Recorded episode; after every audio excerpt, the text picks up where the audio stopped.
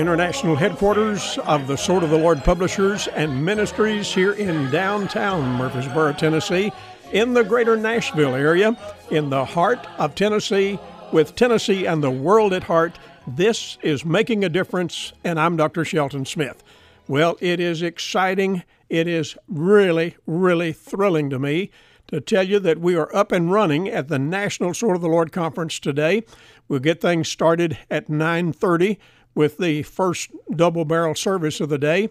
Workshops ahead of that at 8:30, and then in the afternoon from 1:30 to 3 o'clock, we'll have workshops, including my School of the Prophets, and then doubleheader tonight, 7 o'clock, right here at Gospel Light Baptist Church in Walkertown, North Carolina.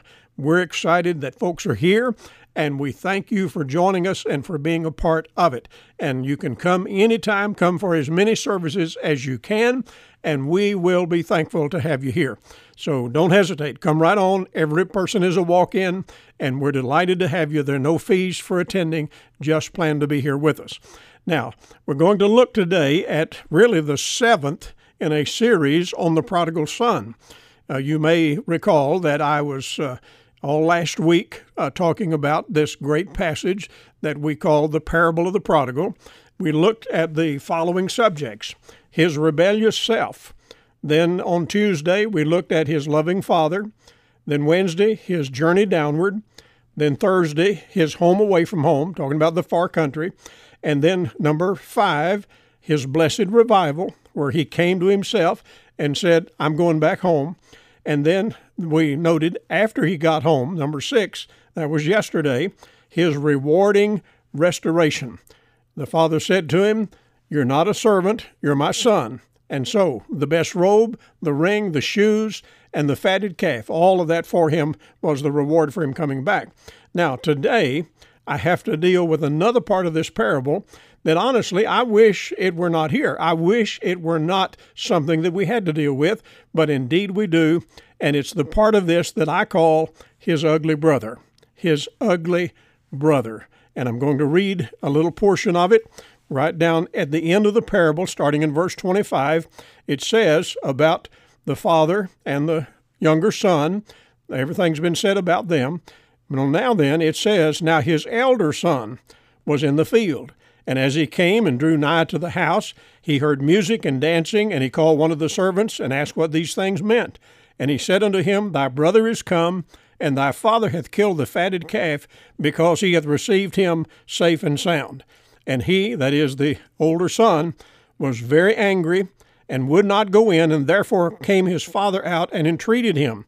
And he answering said to his father, Lo, these many years do I serve thee, neither transgressed I at any time thy commandment, and yet thou never gavest me a kid, talking about a goat, that I might make merry with my friends. But as soon as this thy son was come, which hath devoured thy living with harlots, thou hast killed for him the fatted calf. And he said, that is the father, said to him, Son, thou art ever with me, and all that I have is thine. So that's the story of the elder son. And uh, as I rehearsed for you everything we've been through up to now, I've come to this part because I had mentioned earlier that not everybody is going to be happy when the prodigal comes home. Some folks are just not going to receive it well. Now, this guy that I'm calling the ugly brother, he stayed home. He did not demand his inheritance. He did not take off down the road. He did not go to the far country. He stayed right there, stayed on the job. He was at work every day, and he stayed close to his father. Really, up until now, I mean, up until this day when his brother came home, there were no issues with this guy, so far as I can tell. I mean, he seemed to be just a good family member, doing what uh, good family members should do. And even when the son came home that had been gone, now this brother was out in the field, hard at work, taking care of the responsibilities that had been assigned to him. But whenever he showed up in the late of the day and discovered that the celebration for his brother's return was in full swing, he revolted at the news when it was given to him. Now, hang on just a minute because I'm going to defend him just a little bit. Just a little, not a whole lot, but a little bit. See, this man has carried, no doubt, a bigger load, a heavier amount of the work because the younger brother was gone.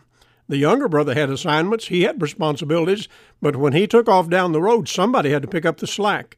And no doubt this older brother has been for however long this has been. Maybe it's been weeks, maybe it's been months, maybe it's been a year or two. Whatever the case, the Bible doesn't tell us what the length of the time was, but whatever that time frame was, this guy has been handling more responsibility simply because that his wayward brother was gone.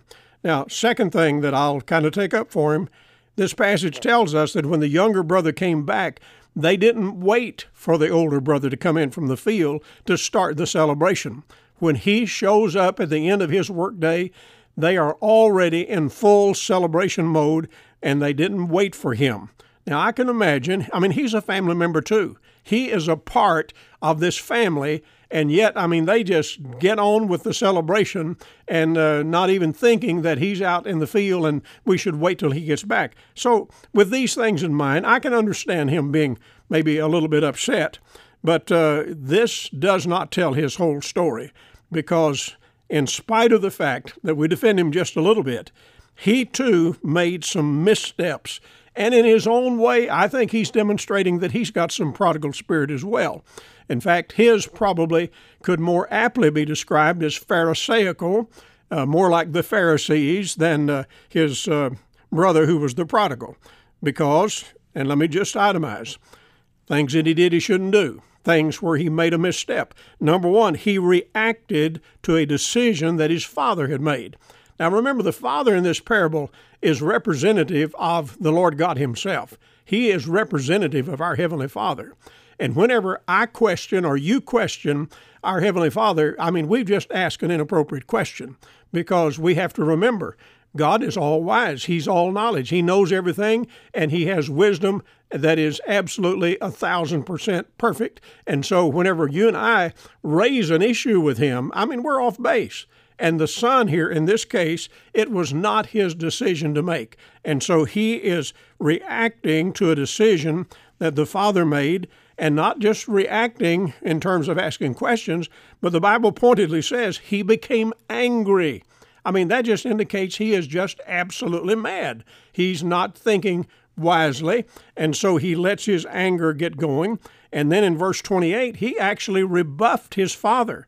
He stands up to his father because when the father came out and said, Son, come on in, your brother's back, the celebration is underway, he would not go in. He did not even want to see his brother who had returned.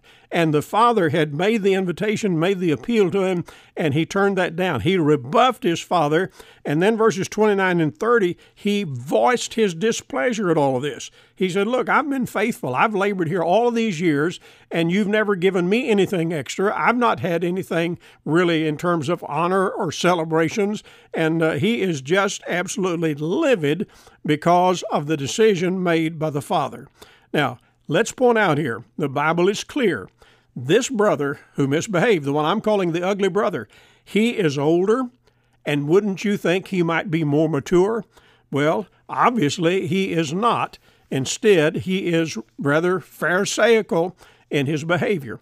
I mean, if a family member, I mean, it may be a third cousin three times removed, but if they've come back from the wayward ways, if they've come back from the far country, if they've returned from the pigsty, if they have returned from wallowing in the world, listen, all of us ought to rejoice that they're back. Now, that doesn't mean it's solved everything. It doesn't mean everything is perfect again, but it does mean the one who was off and gone has gotten back and things are starting to improve. Now, I have to say, this dear brother, the ugly brother, he's been good up to now, but all at once, all of this reaction to his brother's return I mean, it's just bad. Let's just put it where it is. It is bad. And uh, even, listen, dear friend, you can do a lifetime of good things and mess it up in mere minutes. That is just the fact of the matter. In fact, you may remember in 1 Corinthians chapter 9, the Apostle Paul was talking about all of us running the race and running it to receive a crown and doing it uh, certainly and positively and all of that. And then he said, I keep my body under subjection lest that by any means, when I've preached to others, myself should be a castaway. Now, you and I need to remember this castaway principle That's not saying that he's lost. That's not saying that he's not saved, but it just means he's on the scrap heap and he is not usable. He is not producing what he ought to produce for the Lord. And uh, the Apostle Paul said, let's be careful that we don't become worthless, that we don't become fruitless, that we don't put ourselves in such jeopardy that we are just piled up on the scrap heap as a castaway. And you and I know you can do good things year after year and mess it up, I mean, in a matter of just minutes. Now, the challenge that all of us have, the challenge that this ugly brother had, was staying lined up with his father. Whenever you and I become a Christian, then uh, that old fleshly nature is still there, even though we now have a new spiritual nature. But we need to let the Father give us orders. We need to let the Father speak to us, tell us what we need to do. I mean, after all, this whole thing is set around the Father's house. That's the place where he was. That's the place where he came back to. That's the place where he ought to be. And when you and I don't stay lined up with our Heavenly Father, there's always conflict with our peers. You can count on it. I mean, it may be the people in the pigsty, it may be the people in the far country, or it may be the people in the Father's house. But if we don't stay lined up with the Father, you're not going to get along well with the crowd that is present wherever that you happen to be. And in the Father's house, let's just put it plainly, the Father runs the house. His rules are the way things are done. So, for you and me, well, what we need to be singing is trust and obey. We simply need to sing that great song and just make clear that we're going to trust God and we're going to take orders, listen to Him, do what He says. So that's the challenge. Stay lined up with the Father. That's where this guy, this ugly brother, he messed up because he didn't follow the leadership of his father. Now, there is a lesson here, and that is simply this you and I should not let someone else, even though they may have misstepped, they may have betrayed us. They may have done something ugly. They may have been immoral. They may have disappointed us to the nth degree. But you and I should never let the missteps of someone else cause us to misstep. It's sure enough that the prodigal made a mess, but there's no reason for this older brother to misbehave. I've seen it happen again and again. Somebody's hero messes up, and all at once they just crumble as a result and start making silly or unwise, foolish, I mean, even wicked decisions themselves. And that ought never to be the case. Your strength should not ebb away because of someone else's weakness. The fact is, there's just no excuse for us doing that. Never let someone else's missteps cause you to misstep. And one more point here, verse 31 makes very clear this older brother, his inheritance was still intact he had not lost one piece of his inheritance because of his brother's wayward deeds. So he really had nothing to complain about.